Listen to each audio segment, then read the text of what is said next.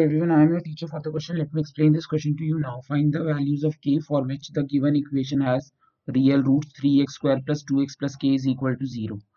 जो equation है 3x square plus 2x plus k is equal to 0 has real roots.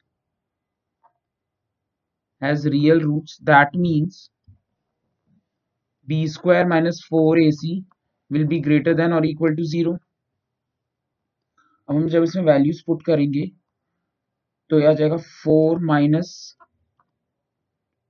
four minus twelve k is greater than और equal to zero जब हमने इसे solve किया तो twelve k is less than और equal to four k is equal to less than और equal to four by twelve This implies k is less than or equal to 1 by 3. Therefore, k less than or equal to 1 by 3 are the required values. Are the required values. That's it. I hope you understood the explanation. Thank you.